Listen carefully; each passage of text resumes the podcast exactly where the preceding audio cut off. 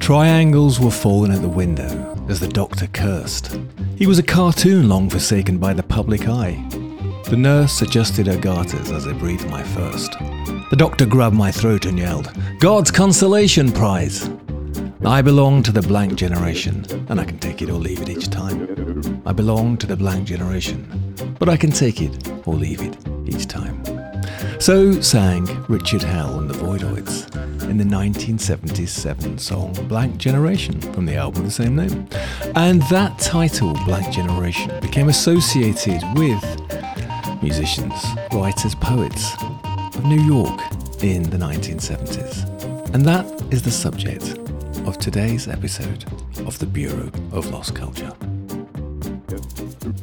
I'm Stephen Coates, and my guest today is returning to the Bureau to talk about his youth, misspent and well spent in New York in the 1970s and the countercultural scene of that time. He is Gary Lachman, now best known to in this country as being our foremost writer on the esoteric and the mystic with 24 books and counting under his belt.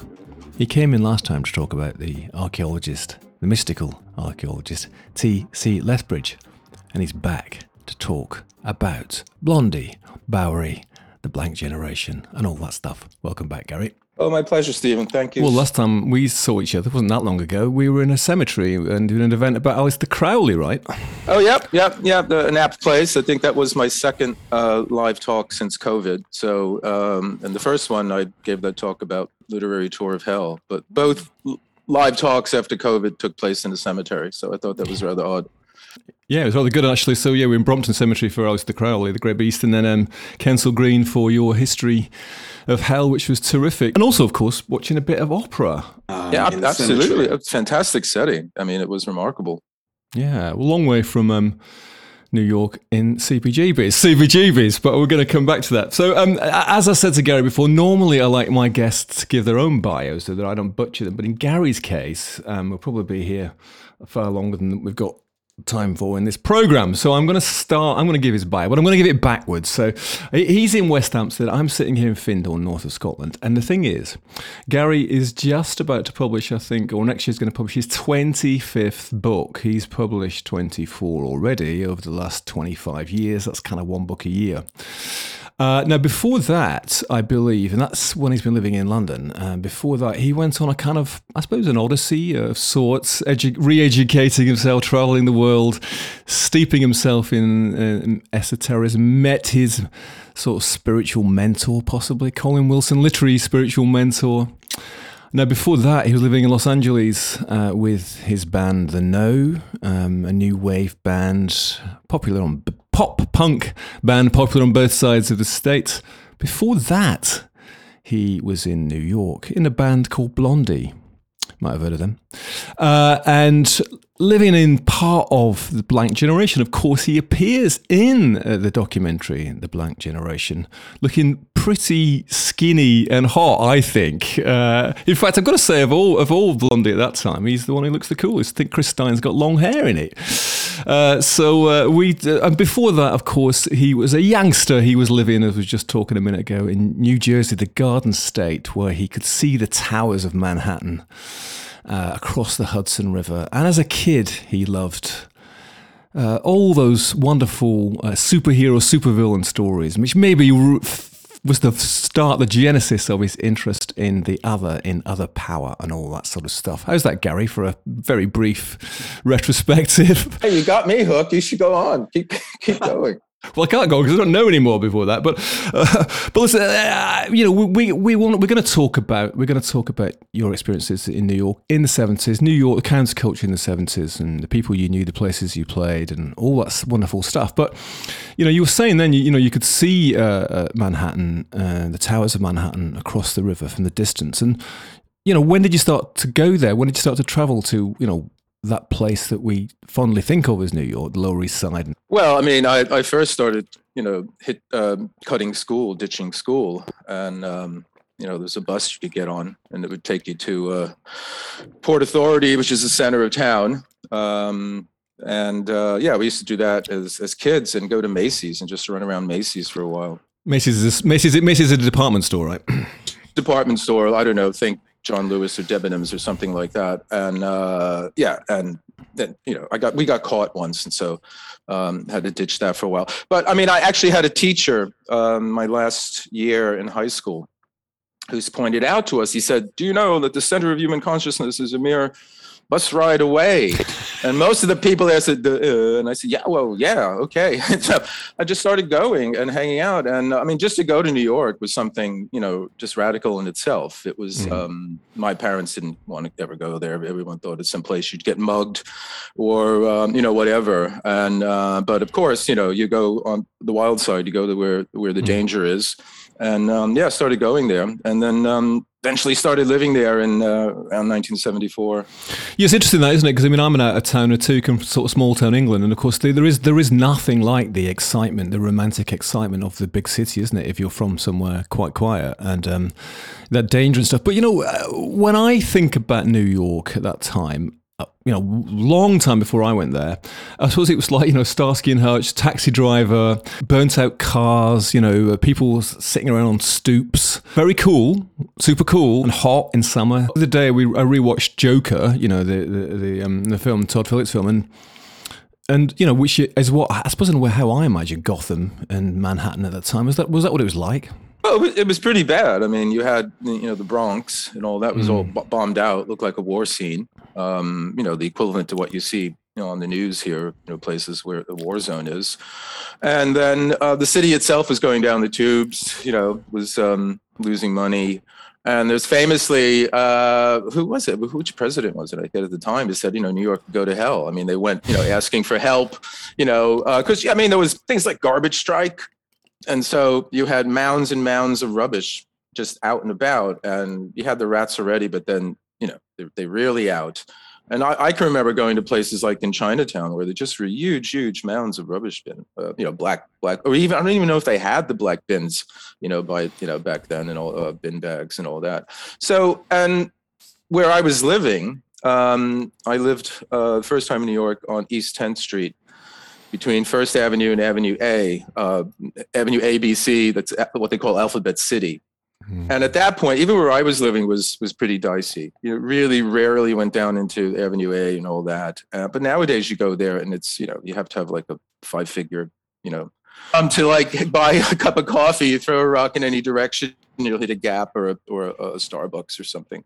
Yeah, I mean, you know, it's I, well, I started going to New York probably in 1999. I went, you know, every, twice a year for a long time, and actually, even even when I was there, right, is that Alphabet City was a bit edgy. What's now? I mean, you know, Manhattan is kind of rinsed by wealth, isn't it? And um, you know, even those those streets which once seemed to kind of kind of you know the the front line um, are now you know, populated by aspiration, right? Yeah, well, it's, it's all completely gentrified, and then it, you mm. know moved over the river to Brooklyn, Williamsburg, mm. and places like that, or different parts. And I know for, I mean, back in the '90s, I was back in New York for a while in the late '90s, because um, actually got back playing with Blondie again. So that's a whole total strange story. But um, there was a scene in uh, Ludlow Street, which is a, uh, like the other side of Delancey Street. So that's like that's more the old immigrant uh, New York, uh, the old kind of down Lower East Side back in the day where the European immigrants or immigrants wound up there. Um, and the other area where I was living in, the East Village, it's a lot of, you know, uh, Ukrainian, Russian, Polish kind of background.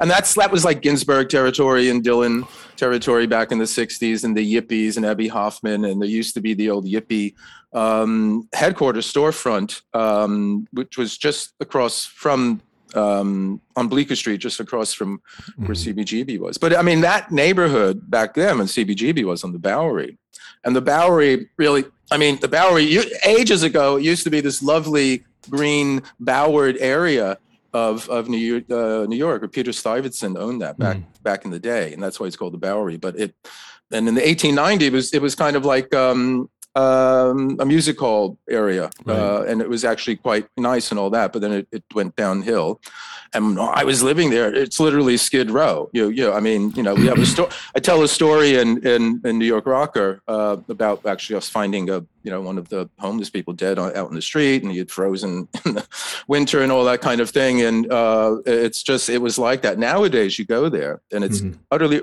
unrecognizable, except, and I'm very happy to, to have noticed it, except for the place where we lived on the Bowery, because it still is this has you know graffiti all over it, and it's, it's, so somehow I don't know if you know what reason that place is untouched, but the rest is, of it around is, there is just is just incredibly high rise, you know, apartments yeah. and and hotels and things like that. So the place you live with Kristan and Debbie Harry, that's still kind of uh, some monument to the blank generation. But you know, my knowledge of New York and counterculture is very sketchy, so I associate the beats you know, had their thing going on in New York as well as the West Coast. And then, you know, the, the folky stuff, the West Village and, and Greenwich and all that stuff, and Dylan and Joan Baez and things. And then, but I mean, uh, the counterculture, did it, it, had it gone west largely in the late 60s? Or, what was going on in the city? Well, New, New York was um, Warhol and the Velvet Underground. Uh, and it was a darker scene. So while the Beach Boys are, you know, digging on good vibration, you know, uh, the war, Velvet Underground writing about taking heroin and things like that. So really wasn't you know pop pop music uh, material. I mean, and that, and and that's in a way you know the proto history of what the, was punk and, and all that because it was this street conscious you know um, darker uh, side and, and not this cheerful side. I mean, ha- having said that, you know, Dennis Wilson got involved with Charles Manson, so right, you know, right. for all the good for all the good vibrations, there was a lot of weirder kind of stuff happening out on uh, on on on the on the West Coast. And you you you know you've written about this, the darkening of the counterculture, and it's and so I suppose in New York that was kind of ahead of that, wasn't it? Ahead of that curve because the the drugs were changing, the music was changing, you know, and then of course people like Warhol, you know, these these disruptors were, were in a way, I suppose you could say much more street, right? Than you know those kind of palm tree lined vistas of the west coast right? Yeah. Well i mean they're more cynical certainly and not mm. not uh weren't taken up in that idealism that uh made it seem briefly you know for a while oh some kind of radical change could be possible. And then when that went south uh there's nothing worse than soured romanticism. You know there's mm. nothing worse than a bruised romantic and then it, it you know uh went very bad and um, with Altamont and, and and all of that. But I think in New York they never really, you know, took that that seriously. There was always a bit bit of a cynical kind of cool uh, side to it, and um, I think this is also why later when punk started here, you know, with the Sex Pistols and Malcolm McLaren, who kind of comes out of the tail end. McLaren comes out of the tail end of the 60s because he was in, into the situationists and all that sort of thing. So it's all, I mean, the Sex Pistols were kind of invented. You know, they were like the radical mm. Monkees in a way. You know, because they were, you know, some something that he was creating, and then they they wanted to really play their instruments, which is the same thing that happened with the TV Monkees in the 60s. Right. They were they were created, and they decided, hey, we really, you know, Frankenstein Frankenstein takes over.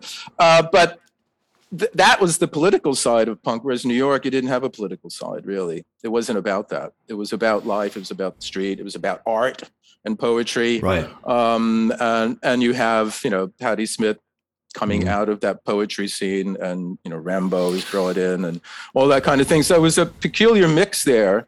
And of course, you know, I've said uh, Warhol, uh, Lou Reed, and all that. The Bowie, they're kind of hovering around that scene as as it's as it's kind of growing. So, I mean, I think the thing, the difference is in New York, you had this place called Max's Kansas City mm. that um, Reed, the Velvets, uh, Alice Cooper, who's on the darker, you know, uh, side of the pop spectrum, uh, Iggy Pop, and all that. They they were uh, um, you know at work there and it was a very, it was a different um, you know the drugs were different you know it, mm. it, it, wasn't lsd it was more like heroin and things of that sort you mentioned Patti Smith there, and of course, and poetry was a big part of it, wasn't it too? And I guess also like experimental theatre. You know, we were talking about Andre Gregory earlier. You know, that's a kind of that was a New York thing as well, wasn't it? Sort of, you know, uh, radical experiments in, in in drama and stuff, right? Oh yeah, I mean, where I you know, it's a CBGB around the corner from CBGB. Uh, it was a place called the Truck and Warehouse Theater, mm. off, off, off, off carry that on a few more times Broadway, uh, which is all this radical, you know, transgressive, I guess we would call it today, uh, kind of theater. And my girlfriend at the time, uh, an actress, Lisa Lisa Persky, who was uh, also wrote about it and was photographer, um, and she was she was in a play with Divine, hmm. um, um, you know, from Pink Flamingos fame and you know she was raped twice a night and as i say in the book uh, you know all of my friends had seen her naked twice on stage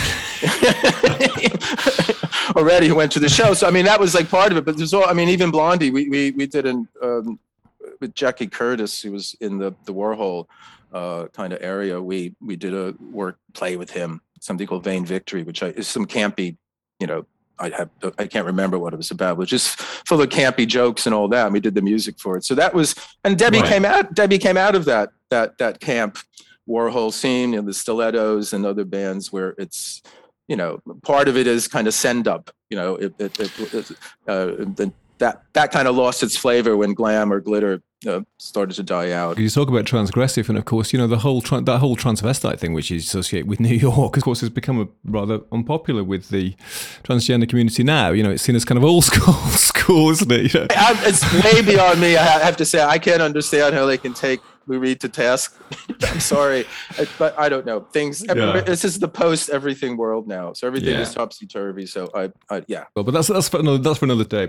The young, young Gary crosses the Hudson to live uh, East Village, Lower East Side. You were kind of drawn across because it had already started, even when you're still living back home, right? My life of crime, as it were, uh, started about 73 when, uh, well, Clem Burke, who became the drummer from Blondie, he was a hipster and we both went to the same high school. And he was always playing in bands. And he was always at the cutting edge of what was coming up. And so he was into bowie Mott the Hoople um, and other things from the glam kind of thing here. And he was playing all that. And um, only a few of us were into it. Most, most we mostly grateful dead fans and all that. And they were a complete other kind of thing. But we were these oddballs who were into this kind of thing. And then through a series of events he wound up answering an ad um, in the Village Voice that Chris and Debbie had put in looking for a drummer because they lost one of their drummers. And he went, and myself and uh, our a few other friends went to see him play all the time and all this kind of thing. And I mean, I I, I got into a very weird kind of crowd, and there was uh, this guy who, at the time, he was sort of like the William Burroughs Jr of Bayonne, New Jersey, where I grew up. He was like the most radical guy possible. He like would dress as a droog, Clockwork Orange, and all this kind of thing. And he was really weird. So I, I wound up with him and another couple other kind of you know weirdos on the fringe. And um, he's he moved over to New York and and weird. I mean, I can't even go into the total weird story about him. He wound up becoming a born again Jew for Jesus. And he actually lives, last I heard, a long time ago when I was researching the book, he lives in England. Last I had a flock. It tur- tur- turned out that I was living on East 10th Street in, in New York between First and A. Uh, I was working as a messenger. Um, and that meant that I was, you know, from Midtown Manhattan, running around different offices, delivering things and all this kind of stuff. And I often would keep um, the subway tokens that they gave me if it was place that was far away and i would walk really quickly. Because I, I made so little money that if i there was a guy in the neighborhood a little shop that if i gave him some subway tokens he would give me like a couple slices of cheese and a couple slices of bread. So i was living on that literally. And and my I, I was i was a poet you know so this is what poets do. So but in that context um, because blondie kept losing all these members in the band uh, they lost their bass player a guy named fred smith he left Blondie to go play with Tom Verlaine in television uh, because Richard Hell had left television to start his own band. And Clem said, Well, you could kind of almost sort of play bass, can't you? so come to the audition. And I had already been hanging out. They knew me and all this. I was the guy who wore dark glasses at night all the time and stuff like that. and, um, and so I just wound up jamming with them once. And yeah, they said, Okay, you're in. So, and that's how I started playing with them. I practically like learned how to play, you know, you know, not quite, but almost, you know, as, as, we went. Learn as you go. That was the spirit of the time, wasn't it? You know, learn, learn at three chords and you're good, right? Absolutely. And even at the time, it was a very strange time. If you look at rock history, I always think because you had this rock nostalgia happening already for the 50s, just in the 70s. And it's, it, it's not even quite 20 years Uh, and people like um, Chuck Berry had made a comeback. Right. And then there was um, a doo-wop band called Sha Na Na that did all Right. the old oldies. They had to come back. And even John Lennon in his first solo Sure. album had stripped Sure. down to practically nothing. It just was him, Ringo, and Klaus Voormann, you know, and it's like if you wanted something radical, that was one like one of the most radical things. There was sort of precedence for it, but exactly what you're saying is like, you know, uh, it was all Emerson Lake and Palmer, or it was all the corporate rock, or this the easy listening Eagles and all this kind of Right. stuff. It just was after a while was nauseating, and then just and the whole idea that for me it happened when I went to see the New York Dolls. Right. I mean, that was a transformative moment. The foundation, uh, foundational event was that I went to see the New York Dolls at their famous St. Valentine's Day Massacre concert on Valentine's Day at New York at a place called the Academy of Music on 14th Street, which I don't even know if it exists anymore. And they were, you know, they they were all done up. Uh, you know, they were like, wow. And they played three chords and it was loud and it was fast and it just was exciting. And it was like, wow, what the? And like, I could do that. I could do that. You know, I don't have to be Eric Clapton or Jimi Hendrix or any of these guys, you know. The first song which you wrote, well, certainly the first song that you wrote for Blondie, which was their first single, I'm always touched by your presence there. That's not a three chord song, Gary. Probably a four, maybe five. Let's have a listen.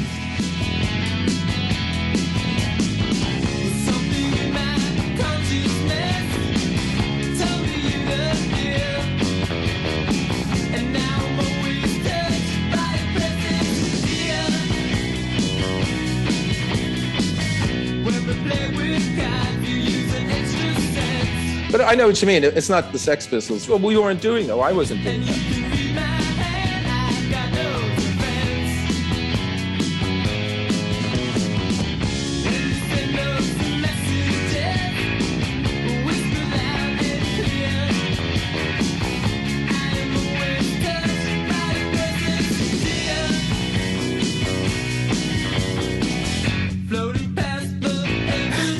Everybody around me was angry, like Richard Hell and Alan Suicide and Johnny Thunders. And I thought, I have nothing to be angry about. I'm, I'm doing exactly what I want to do. I'm 19 years old. I'm playing a rock band, living in New York. I can't believe this. and I'm the guy, I, I was like most likely not to succeed because I, I wasn't, all my friends in high school were these great musicians. You know, they were figuring out Eric Clapton licks and Jimi Hendrix licks and everybody else and Carlos Santana and all the great guitarists. And they played in these cover bands and they were great. But, you know, one reason or another, they didn't cross over. They didn't, you know, cross the threshold, the river. And I just plunged in Geronimo because I, I mean, I had to. It was, it was life. I mean, I had to leave home. It was, it was like sink or swim. Well, you know, um, the thing about "I'm always touched by your presence" dear, is, is that it's a it's a very beautiful, touching lyric. It's a piece of poetry, and that was that had been your back. You were actually a sort of underground poet, right? nothing ever got published or anything at the time. Right. But that was like what I somehow that's what I wanted wanted to do. So I remember when I was a kid in school. But but I, there was one book that had poetry on one side and then contemporary rock lyrics on the other. So it had Yeats on one page and Dylan on the other, or Procol Harum, Whiter Shade of Pale on one page, and a love song of uh, J. Alfred Prufrock, Eliot on, on the other. And I looked at them and said. Yeah, oh, uh, yeah. So I couldn't play anything, but yeah, I could write those. So I sort of wanted to write lyrics to songs. Right. And I, I, I wrote a lot of stuff, and I, I jokingly say it was all pretty bad because you know I, I, I cringe when I think about it now. But it did get transformed into writing, writing the songs. And Presence Dear is, um, well, that's where the beginning, as it were, of my interest in what I'm doing now. Absolutely. Okay, so you uh, through Clem, you met Debbie Harry and Chris Stein, and, and then you ended up living together, I right? had, to, I had to leave the storefront where I was living with this this strange character uh, because he left to go to Israel to live in a kibbutz uh, because he was convinced the end of the world was coming, and he wanted me to come with him. And I said, I'm "Sorry, I can't do it." So he kicked me out, and my parents wouldn't take me back because uh, I started. I lived there for a while, but I was coming back at four, five in the morning. They were saying, "Look, you know, either quit this band and go back to college, or you know, forget it." So I, I stayed in the band and all that and I didn't have any. I was what we call couch surfing for a while. I was like going around different places, you know, where to live. And Mhm. finally, Debbie and Chris were living in a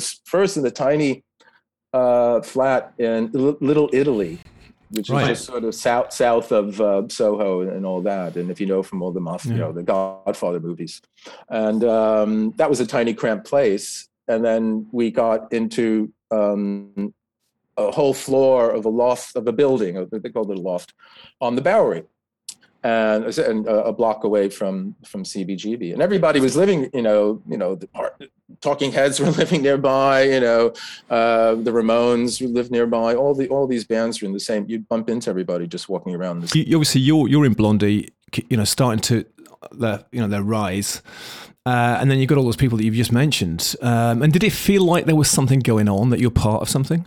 Mm, yeah, yeah, there was. I mean, there was this sense. Well, I said you you were. It was it was something very different, and it was radical at the time because for a good while, no none of the mainstream sort of rock press would pay any attention to it. Uh, and uh, you know, there was there was something called Rock Scene magazine uh, that would write about it, and you'd have a picture of the New York Dolls in there or something like that, and then oh, a, a, a picture of television, or and, and then gradually. And there was something called the Soho Weekly News. It doesn't exist anymore. They would, so it was. Oh, it took a while before any of the you know the media around paid any good attention to Village Voice. Ignored it for a long time. I was just, I, I remember some scathing article about it in Rolling Stone. I might be misremembering, but there was something like that. Uh, but yeah, you all felt because everybody went to see everybody else play too. Oh, so sorry. So at any any particular night, you know, uh, at CBGB, whoever might be playing, you'd have all the other bands in the audience most of the time. What year is this? This for me, for, well, I first started going there to see people play in '74, and I started playing in '75. And there- there've been Club 82 as well before that, right? Club 80, that was the thing before. That that was I was there in '73. That was Club 82 was an old drag club, uh, transvestite club that um, let rock bands play after a place called the Mercer Arts Center that was on Mercer Street literally collapsed. I, I wasn't there. That was the place. That was another foundational place that actually lost its foundation because the building apparently literally collapsed.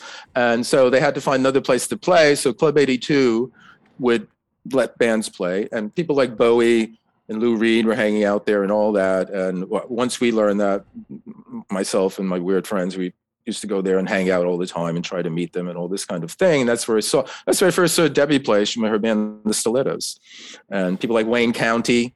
You know, it was mm-hmm. a, a rock drag act basically. And the Dolls, and what's the, and there were all, there were all bands like the Harlots of 42nd Street. There were all these kind of you know, glam, sexy bands at the time that nobody knows of now. But then that scene died out. Somehow that died and went radically different because even before the ripped T-shirts, like uh, television, they just dressed in stuff they got out of charity shops, Right. and it was like kind of down. You know, it was all dressed down. It was nothing exciting. And Hell kind of was the one who consciously decided to tear the T-shirt, and McLaren picked up on that and took it back here, and you know, created the Sex Pistols with. You know, isn't that interesting? Because actually, we often think about it the other way around, don't we? Like the punk and all that stuff, punk fashion, punk music was invented here and then exported. But in fact, it was probably the other way around, wasn't it? Well, I mean, the thing is, it wasn't. We didn't call it anything. It hmm. wasn't called punk. It was New York rock or street rock or New York Right. underground rock. And and the first it was the first big festival, as it were, at CBGB that all, all those bands played in. It was the CBGB Festival of Unsigned Rock Talent or something like that. Right, right. So, it, yeah, Punk Magazine came up, but when the scene had kind of established itself, and that, but it, it had created a kind of uh, okay, this is it, and the, bands it like the Ramones and the Dictators and Right. things of that sort. So, I mean, nobody nobody called it punk in the early days. You know, but I mean, I did, I did a program with Andrew and Susan who run the Roxy Club in, Oh, right. in Covent Garden. You know, and um, it's just the same there. It's just that when they were when they were doing the Roxy, so, you know, in some ways parallel to CBGB's, it was in an all gay club. You know, the same sort of thing. They managed to kind of semi squat it, took it over for a while, and they were putting all these bands on. But it wasn't like, hey, this is the punk scene. Come and see us here. It was just these bands that were sort of, you know, in, in had a similar ethos basically, and it and it all got kind of christened as punk a bit later, really, and identified as a scene.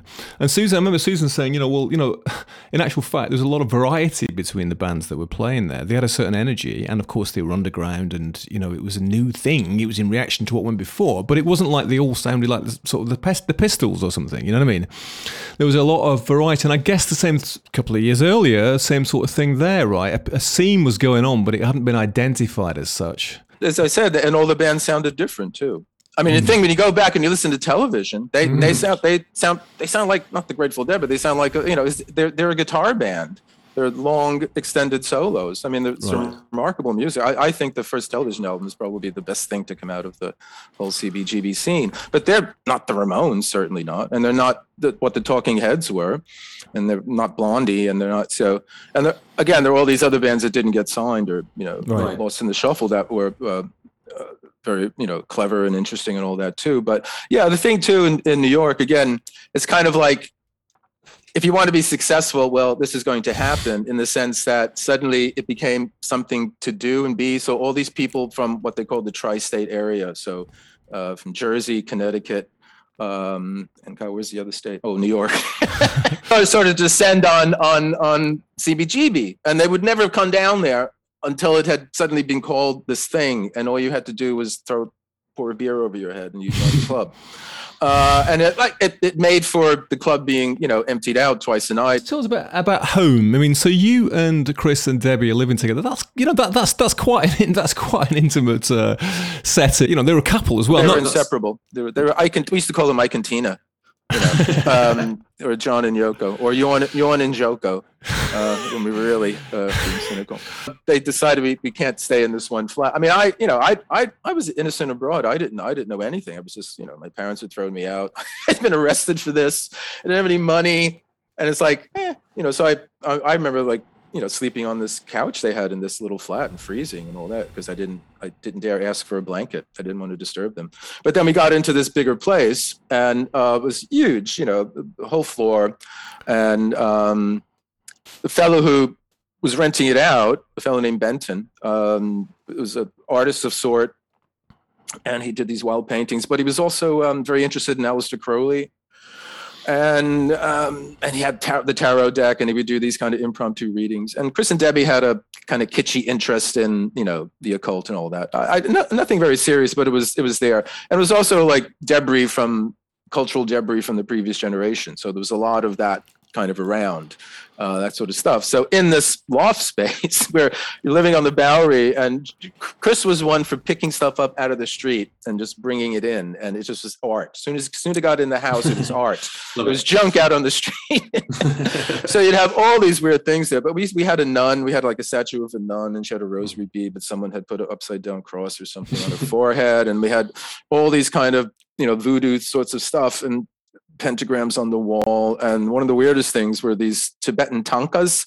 These tankas are these paintings of you know the lives of the monks or the lives of the uh, the yogis, uh, the the sorry the Buddhas. And there's one where there's um, one of the the monks is dead and they've chopped him up and he's in and he's in a cauldron. They're cooking him up to eat him and all this kind of thing. So this was you know the kind of setting. Um, and I mean they they lived they had a room in the back.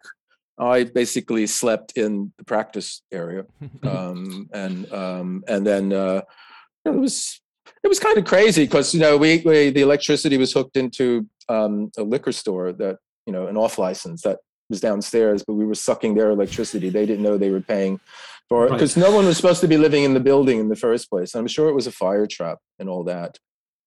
And then the top floor, the Benton had the middle one. The top floor was a, um, a designer named Stephen Sprouse, who, who um, uh, was of, of, of some notoriety at the time.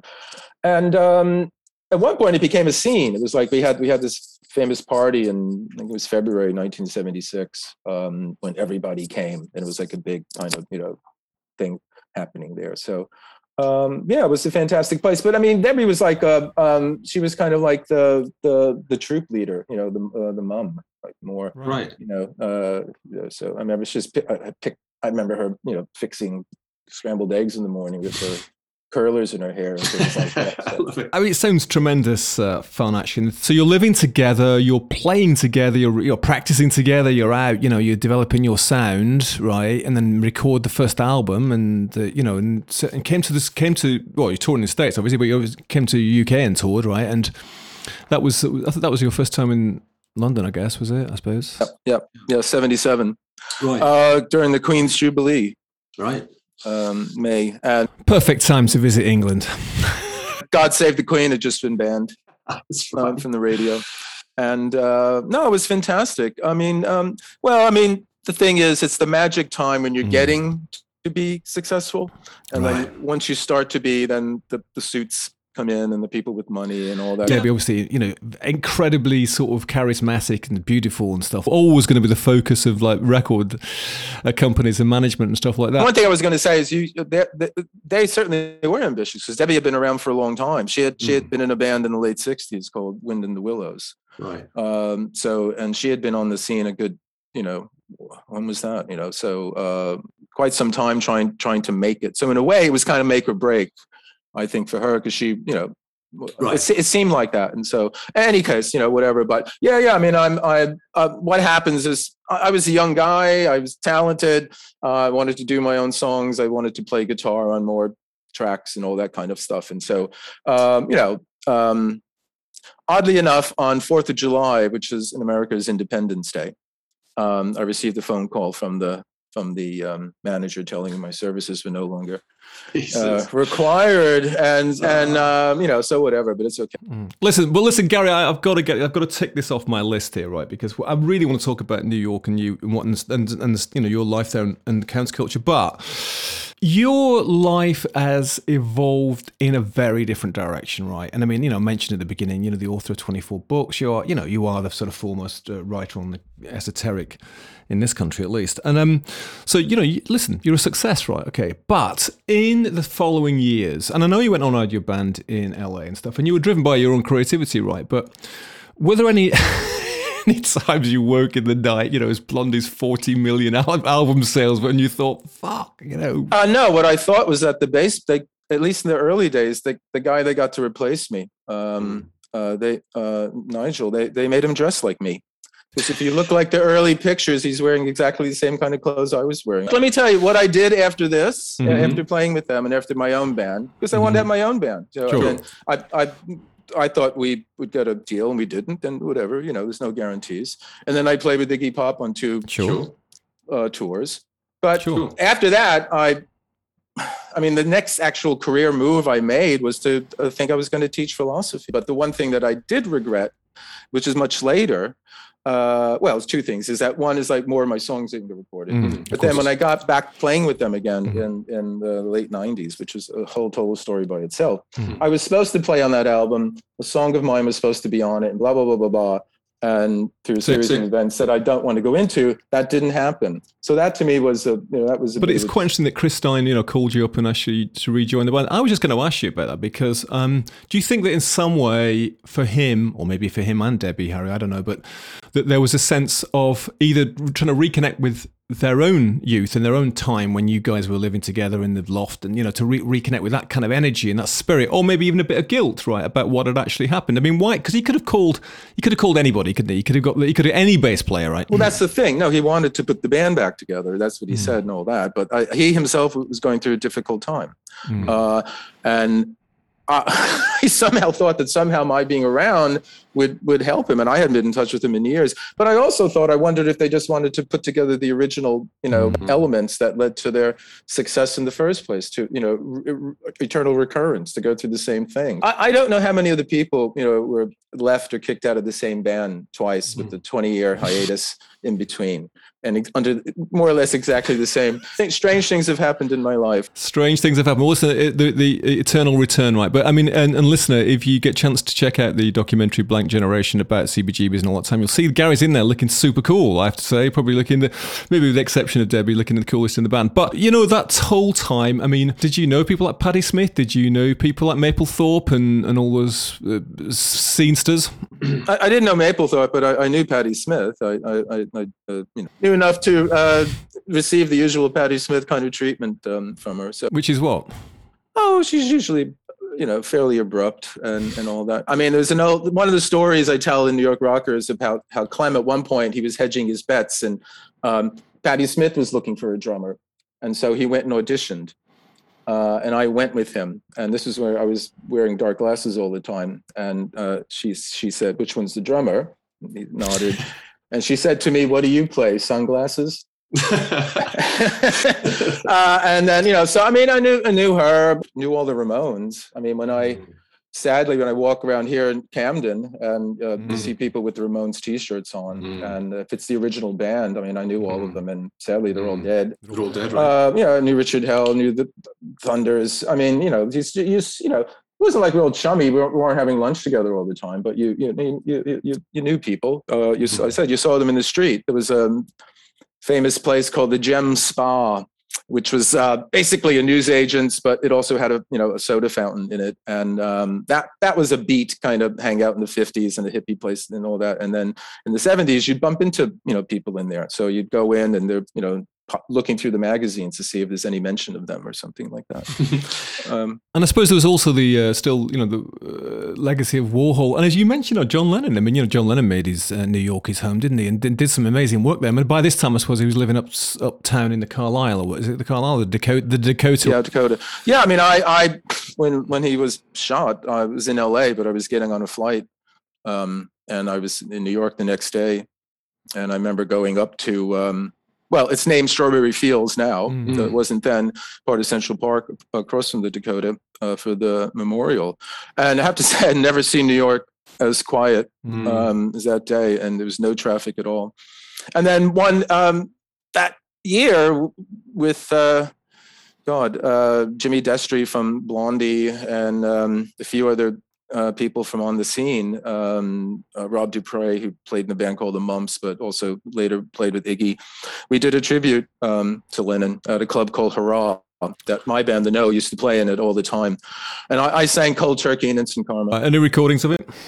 I know that's the thing. This is just on the cusp before everybody had the tech to bloody record everything, and um, that's the thing. I mean, there's there's live recordings of uh, the Know, but there aren't any videos of it. And I I don't know. Maybe some you know enterprising individual captured that, but it was it was um, yeah. I remember that, and um, I mean, that was the thing too with the New York scene. We weren't. I mean, all the the punk thing was kind of like you know, kill Pink Floyd. You know, it was all you kill the previous generation. Whereas in New York uh, with Patti Smith, everyone was doing homages. It was like a return to that. And that was the whole thing. There was a return to the '60s because it was good songs, and it was you know straightforward rock, and it wasn't you know this again this very complicated um, you know baroque you know o- operatic kind of stuff that you got with Yes and Emerson Lake and Palmer. So no, I mean she famously wore like you know the Brian Jones T-shirt and Jimi Hendrix Right. T-shirt and stuff like that. So it was an homage to that time, not a not a rejection. thing. I was at a, I was playing at a um, uh, upmarket literary festival a few years back in Norfolk, and um, the the uh, the way they had it is that all the artists and could would sit around a huge table uh, for dinner in the evening, and um, David Gilmour was there actually, not actually playing himself, but because his wife Penny uh, had got a book out, uh, and um, I was sat at, sat at dinner between I had David Gilmour on one side of me and Glenn Matlock from the Sex Pistols on the other. I seem to remember, didn't you used to wear a T-shirt which said "I fucking hate Pink Floyd" or something? yeah, but he got kicked out. He got kicked out of the Sex Pistols because he liked the Beatles. He did, he- you know, as they say, revenge is a, is a dish best tasted cold. They had a charity auction afterwards uh, uh, in this tent with the artists, and um, uh, and Glenn Matlock, uh, you know, very he's, a very sweet guy, right, and talented as well. He wrote the uh, he wrote the lyrics for "Pretty Vacant" on a napkin, and, and which they did an auction for, and I think got about five hundred and sixty quid, right. And then David Gilmour drew the first four notes of, uh, I think, is it Shine on You Crazy Diamond, you know, the ding, ding, ding, ding on a napkin, and it sold for three and a half thousand quid. and well, speaking of punk, I mean, the punk and the new wave scene in, in um, the UK, did that feed in then to, to to the New York scene? You know, was there a sort of feedback loop across the Atlantic? Well, it was well, uh, uh, kind of in the sense that it it it served to suddenly define or to characterize what was supposed to be happening in New York now, uh, and the kind of poetry art side of it went out the window. Um, so you had, um, again, these are bands from out of town coming in too. So you had bands like the Dead Boys uh, from Ohio. So they came in, and they're they're kind of like I don't know, kind of uh, Stooges Hmm. uh, kind of take. Uh, but again, it was like loud, you know, violent, aggressive, and that kind of thing. And um, so, yeah, the the the more subtle um, stuff that I I always found interesting about that particular period, where you did have this meeting between sort of Rimbaud and you know three chord rock Right. Uh, um, that that sort of disappeared. And uh, again, that's how it you know it became defined in New York with Punk magazine. So not necessarily exactly you know copying, uh, but you know we had lots of people turning up in New York who never before would with you know safety pins in their you know, jackets and ripping their t-shirts and all. And it's like, uh, okay, you know, yeah, and and you have places like um, I don't know if they exist anymore, but there was a, a clothes shop, a designer Fiorucci's uptown, and they were the first ones I remember selling, you know, pre-ripped clothes. Right, right, right. So, which now is like you walk around, everybody's got these jeans on that you know different, you know, their knees, whatever it is, or various things. It's like, I'm sorry, you know, it's, it's just like, yeah, but they were doing it back. So that would have been about 1980. In terms of counterculture, right? I mean, there, were- you know, you're talking about the say poetry, Patti Smith, and uh, you know the avant-garde theatre and stuff. There was this kind of continuity then in New York, even even when the things that you guys were doing, which are very different musically than the whole Deadhead stuff, but actually there was a continuity of counterculture where with punk here, new wave maybe, it was almost like there was a kind of it was cut off from the previous uh, decade of counterculture by the kind of bog of progressive rock, wasn't it? And the and even though of course it turns out that Johnny Rotten, John Lydon, you know, he was a fan of Van der Graaf Generator, he was a fan of Syd, Bar- Syd Barrett and all that stuff. He kept maybe kept quiet about it at the time, but but it was cut off. It didn't have really at the time that kind of um, so much of that of that kind of uh, theme of counterculture running through it, right?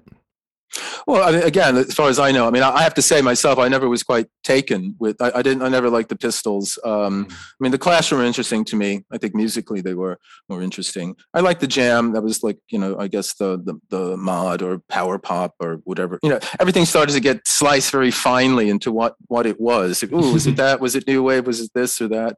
Um, but uh, and it, I tell the story in New York Rocker about Blondie's run-in with the Damned, and uh, who- they were the first ones to come over, even before the Sex ah, Pistols did. okay. Tell us. Um, and oh, to tell you the truth, I tell you the band that had the most influence on the New York scene from England was Dr. Feelgood, who predated all of this. Uh, Pub 'cause rock, that- right. yeah, pub rock, but stripped down, very simple, and they wore these suits they found in the charity shops. If you look, they're look, they're looking, they're just wearing suits. And what Clem Burke went to London for a holiday. His girlfriend was, I think, in Oxford at the time, and he brought back a bunch of albums, and he brought back some of their stuff. And at this party, I remember I told you we had, we started playing that, and they kept playing, you know. Over and over again, and so and Wilko, you know, the pogo. Everyone's. I I started doing. it. I started jumping up and down all the time because suddenly, ooh, Wilko Johnson's like leaping up in the air, so trying to be Nijinsky, you know, uh, and all that. So that in that term, you know, in that way, Tell us about the Blondie versus the Damned story, then. Actually, we were in uh, California. This is when we were first in LA, and we were on a radio program with Rodney Bingenheimer, who I believe is still around, and he was like one of the you know the mainstays of the uh, kind of rock scene there. And he had his own radio program and blah blah blah. And so we were on it. Uh, this is in Pasadena, and the Damned are on at the same time, and. Uh, you know, they were being like really punky. Uh, we're just there, uh, you know, but, but they were being really, really punky. And uh, at one point, uh, Captain Sensible uh, spat at my girlfriend who was there. And um, as I say in my book, if the others hadn't um, kept me from him, he would have been Captain Senseless uh, for the rest of the afternoon or whatever it was. But it was like, what the fuck, you know? he was just doing it, you know, like to like you know to kick things up, and I couldn't, you know. So you know, nobody in New York didn't do that. I think it was the thing in New York too. Like the big difference was when we came here and played places here, you know, especially more clubs rather than like the big venues. They went out of their minds. Mm. They went absolutely crazy. Nobody, in New York, nobody did anything. they were cool. It's too cool. Everybody's got their dark glasses on. Nobody wants to be impressed by anything whatsoever. and, but uh, we couldn't believe them. They're like crazy. The barbarians, like just out of their minds. And they, it's like they take it very, very seriously. Mm. Um, and you just never. And in LA, that was that was like too. LA, but the thing in LA is they used to drive in from the suburbs to Orange County, the most affluent place you know in America, and they would go in and they would they'd be more punk than the punks. They would even go hyper beyond that. So it's very very different the reaction. A bit, little bit later, but you ended up uh, touring with Iggy Pop, right? So what was that like? Uh, when I was playing, uh, uh, yeah, Mm. because well, because the first Blondie tour of the states, we opened for Iggy. That was in '77, and David Bowie was playing in his band Incognito. He wasn't announced. Uh, but then I later, in 1981, um, after I uh, uh, put my Stratocaster on the wall, as it were, and had uh, just disbanded the Know because we hadn't got a, a record deal. I, re- I released a, I released a solo single and and a couple other things, but we didn't get a deal. Uh, this guitarist Rob Duprey, I mentioned earlier, um, who was playing with Iggy, he said, um, "Do you want to come on tour?" Um, and um, their guitarist they had, Ivan Kral, who was someone who had played both with Blondie and Patti Smith. Uh, he left. He jumped ship just before you know they were supposed to go on tour. So um, I said, sure. You know, um, when you know so I'm playing with Iggy, you you know most of the songs probably already, or you know they're easy. Blah blah blah. I say, fine. I wasn't doing anything. And when did we go? And he said uh, tomorrow or something, something like that. So I just packed a bag, my guitar, and you know practice on on the tour bus. And um, yeah, I mean it was remarkable. That really was the sex, drugs, and rock and roll tour uh, uh, for me, and um, for Iggy too, because he was promoting an album called Party that um, um, had come out, and I think it was Arista Records it was on, and they had said, look. Um, yeah, this this one has to do it. I think he did two other um, albums that didn't quite, you know, uh, do much in terms of sales. I guess from their point of view.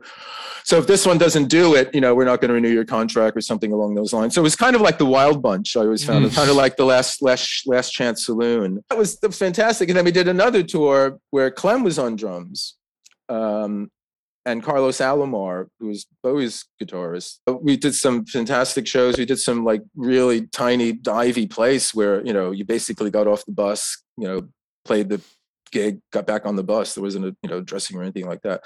But I guess one of the most um, standout, one of the shows that stand out was when we opened for the Rolling Stones Ah. in, in um, the Silverdome uh, in Detroit, and it was the Stones, Santana, and um, Iggy.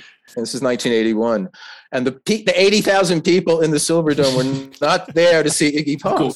Um, and what happened was during our performance, they threw everything they possibly could at us, uh, like out of, out of the darkness, like Bic lighters Yeah. and sneakers, and you know, and uh, um, uh, af- after the uh, the show, the promoter uh, went out and and uh, collected everything that had been thrown, and he, and, and he and Iggy went and.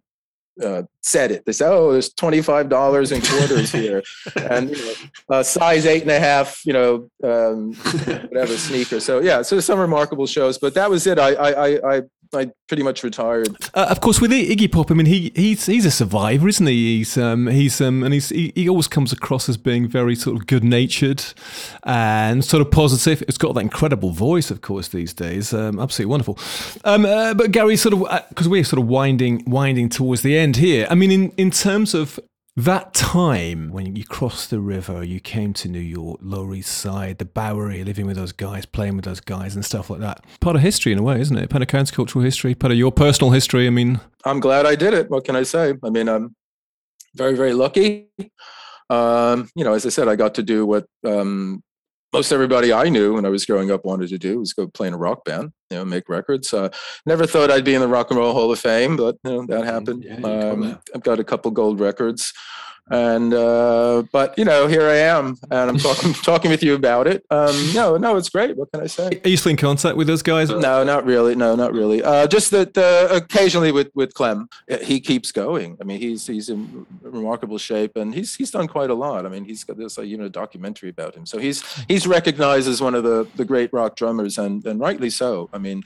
Um, it, it- there wouldn't have been the Blondie actually for Clem because he was the one who kept them going when Mm. um, they actually just seemed to be falling apart and nothing was happening. The one time when I was back in touch, again, this is a long time ago now, was when I was playing playing with them again even earlier than then, we I did this show with them, a tribute to William Burroughs. This was this Right. was an interesting thing when Burroughs was still alive in Lawrence, Kansas.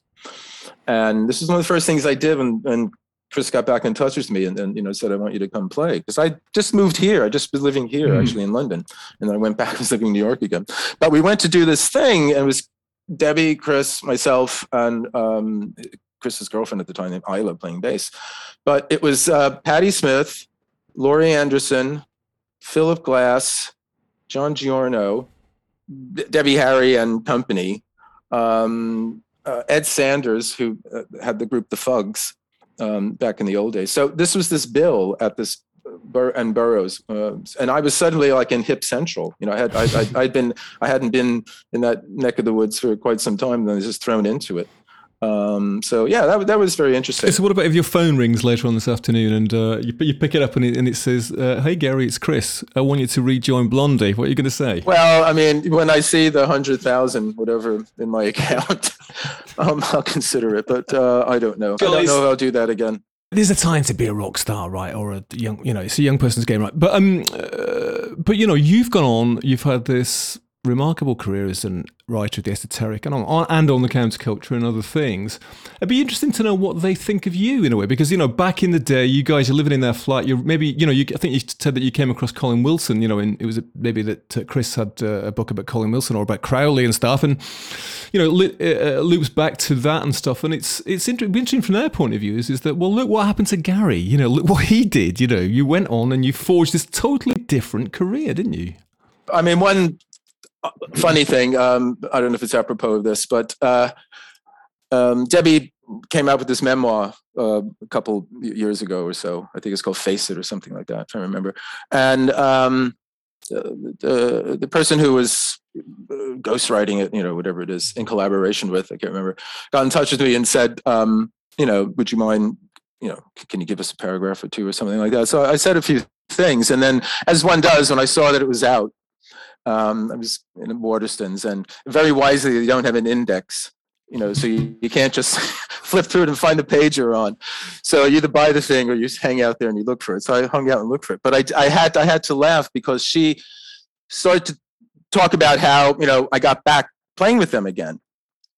And what she wanted to say was that Chris talked with Gary about, you know, blah, blah, blah, taking part in the reunion, blah, blah, blah.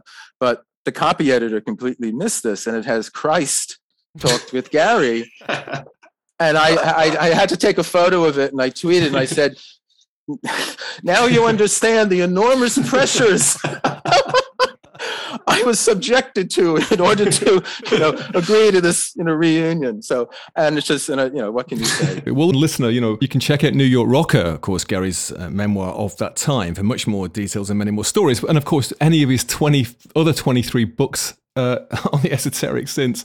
We should, well, Gary, we've, you've got to come back and we've got to talk more about other countercultural stuff. But just to finish off, you've got a book coming out in 2022 um, on precognitive dreaming. haven't you? I think that started off, did that start off at London Month of the Dead when we did that? Yeah. Uh, well, that, that well, the impetus for writing the book was giving that talk there. But actually, in strangely enough, in that book, in the beginning of it, I talk about my time in Blondie uh, and experiences I've had with dreams and telepathy with my girlfriend at the time. Uh, Which, is, which of course is detailed in the song, isn't it? In um, led to that song. Yeah. And what also happened around that time is because of my my burgeoning interest in the occult and mystical and all that sort of thing, I read a book called An Experiment with Time uh, by J.W. Dunne. It's written in the 20s, and the author, not an occultist, an aeronautics engineer, discovered just through recording his dreams that bits and pieces of the future turned up in them. So I just decided to do the same thing, and lo and behold, he was right. wow. And Wow. that I've been re- that was about I don't know 1980 or so. I started recording them, and I've been recording them ever since, off and Right. on. And in this book, I go through 40 years of dreams, in which you know many many of them have been precognitive. Okay, I mean, maybe we should do an episode on dreams. Actually. Sounds good. But Gary, that was a wonderful walk on the wild side through the world of countercultural 1970s New York and your stories. Thanks for that. My pleasure. I think we should finish with a song. But listener, if you want to check out more about Gary and his work, which is extensive, uh, GaryLachman.co.uk. If you want to check out more about us, BureauofLostCulture.com. Lots more on the underground there. And there'll be much more to come. You can let us know what you think and leave a review if you like. Uh, but I thought it'd be great to listen to one of Gary's songs. Um, so to finish with that, so Gary, tell us about it. What are we going to hear as we say goodbye? Well, this is actually a bit of something that one of the last things I recorded with Blondie when I was playing with them again at the end of uh, 1996, and it's a song called Amor Fati, which means love of fate.